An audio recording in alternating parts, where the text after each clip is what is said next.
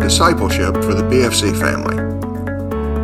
Our reading from the Bible today comes from Romans chapter 2, verses 17 through 29. And this is what God's Word says But if you call yourself a Jew, and rely on the law, and boast in God, and know His will, and approve what is excellent, because you're instructed from the law, and if you're sure that you yourself are a guide to the blind, a light to those who are in darkness, an instructor of the foolish, a teacher of children, having in the law the embodiment of knowledge and truth. You then who teach others, do you not teach yourself? While you preach against stealing, do you steal? You who say that one must not commit adultery, do you commit adultery? You who abhor idols, do you rob temples? You who boast in the law dishonor God by breaking the law. For as it is written, the name of God is blasphemed among the Gentiles because of you. For circumcision indeed is of value if you obey the law, but if you break the law, your circumcision becomes uncircumcision. So if a man who is uncircumcised keeps the precepts of the law, will not his uncircumcision be regarded as circumcision? Then he who is physically uncircumcised but keeps the law will condemn you, who have the written code and circumcision, but who break the law.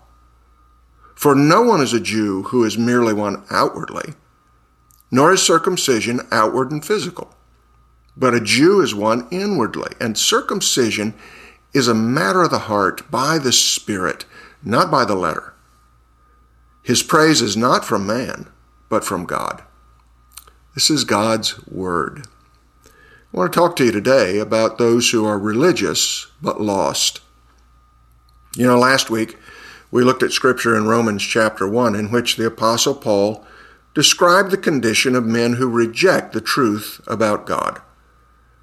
Paul showed that their rejection of God led God in turn to turn them over to the lusts of their hearts and the lies of their minds.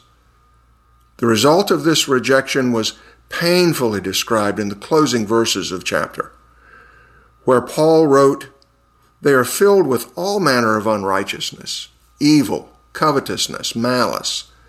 They're full of envy, murder, strife, deceit, maliciousness.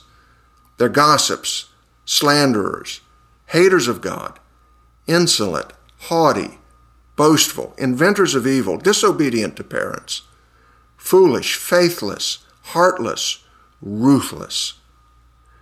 Though they know God's righteous decree that those who practice such things deserve to die, they not only do them, but they give approval to those who practice them. In these words, so heartbreaking to read, we have a description of lost humanity. Here's a portrait of man without God. Without God because God has been pushed away. The truth about him has been suppressed so that the minds of such men are given over to lies about reality. It's not a pretty sight, as I'm sure you'll agree. But the verses that I've read to you today that we have before us for our study here, these are even more heartrending. Because in these verses, Paul tells us about a second kind of man. These people too are in trouble because of sin but they're unaware of the terrible danger that they're in. Now, who are these deceived ones? Well, they are those who are religious but lost. What are the characteristics of such people? Well, the passage tells us two things about them. Unlike that first class of men that was described in chapter 1, these people do not reject what God has told them about Himself. In fact, they claim to believe everything that God has said. And the second thing we're told about them is that they are exceedingly religious. They're into the signs and symbols and forms of believing religion. They present themselves as those who believe. Well, let's go a little deeper into what we're told about these things. In verses 17 through 24, we're told that these men do not deny that God has spoken. They accept God's word. And sometimes they accept God's word very loudly so. They boast about their knowledge of God, present themselves as teachers. They present themselves as guides to the spiritually blind, and a light to those who are in darkness. Mark Twain's quip comes to mind concerning these men. Twain said that when some men discharge an obligation, you can hear the report for miles. When these men talk about their faith, they're eager for everyone to know that they are masters of the truth about God. But there's a problem. They talk about it, but they don't live it. They're merely religious, but they're not saved. They don't reject the truth about God, but that doesn't mean they're believers. They are religious, but lost. The second thing we're told about these men is that they're eager to practice religion. Paul uses the lens of circumcision from the Old Testament Israel to illustrate this. Circumcision was the practice that identified a Jewish man as being part of God's covenant community. It was an outward sign of identification with God and his people. But again, Paul pointed out that circumcision by itself meant nothing. A man must live in such a way as to confirm the meaning of circumcision if his profession of faith was to be taken at face value. These are the people who make at least a weekly nod toward God, haunting the sanctuaries of churches for an hour on Sunday, and then going about their lives without another concern for God for the rest of the week. They practice religion outwardly and sometimes practice it fanatically, but it's all a show. They have no substance inwardly. They're religious, but lost.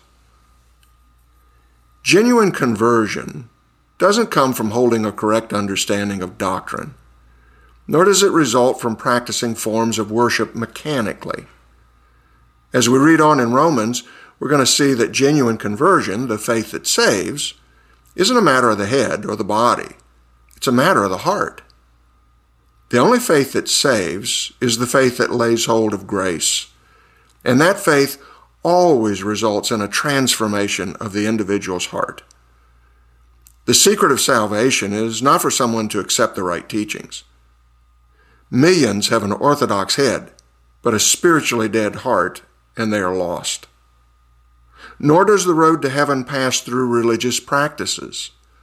Untold numbers trudge to church as a matter of form every week unaware that the route they're taking is leading them to disaster on the day when every man will give an account of himself to God. No. Salvation is about the heart. Unless a man or a woman receives a spiritual heart transplant, there is no hope. But how can you get that transplant? How does one receive a new heart? Well, that's what the next two chapters in Romans are about. And we'll begin to study the answer to that question when we get to Romans 3 next week. In the meantime, remember this salvation doesn't come from saying the right words or practicing the right rituals. It only comes when God gives you a whole new heart. And if you can't wait until next week to find out how that works, ask God to show you today.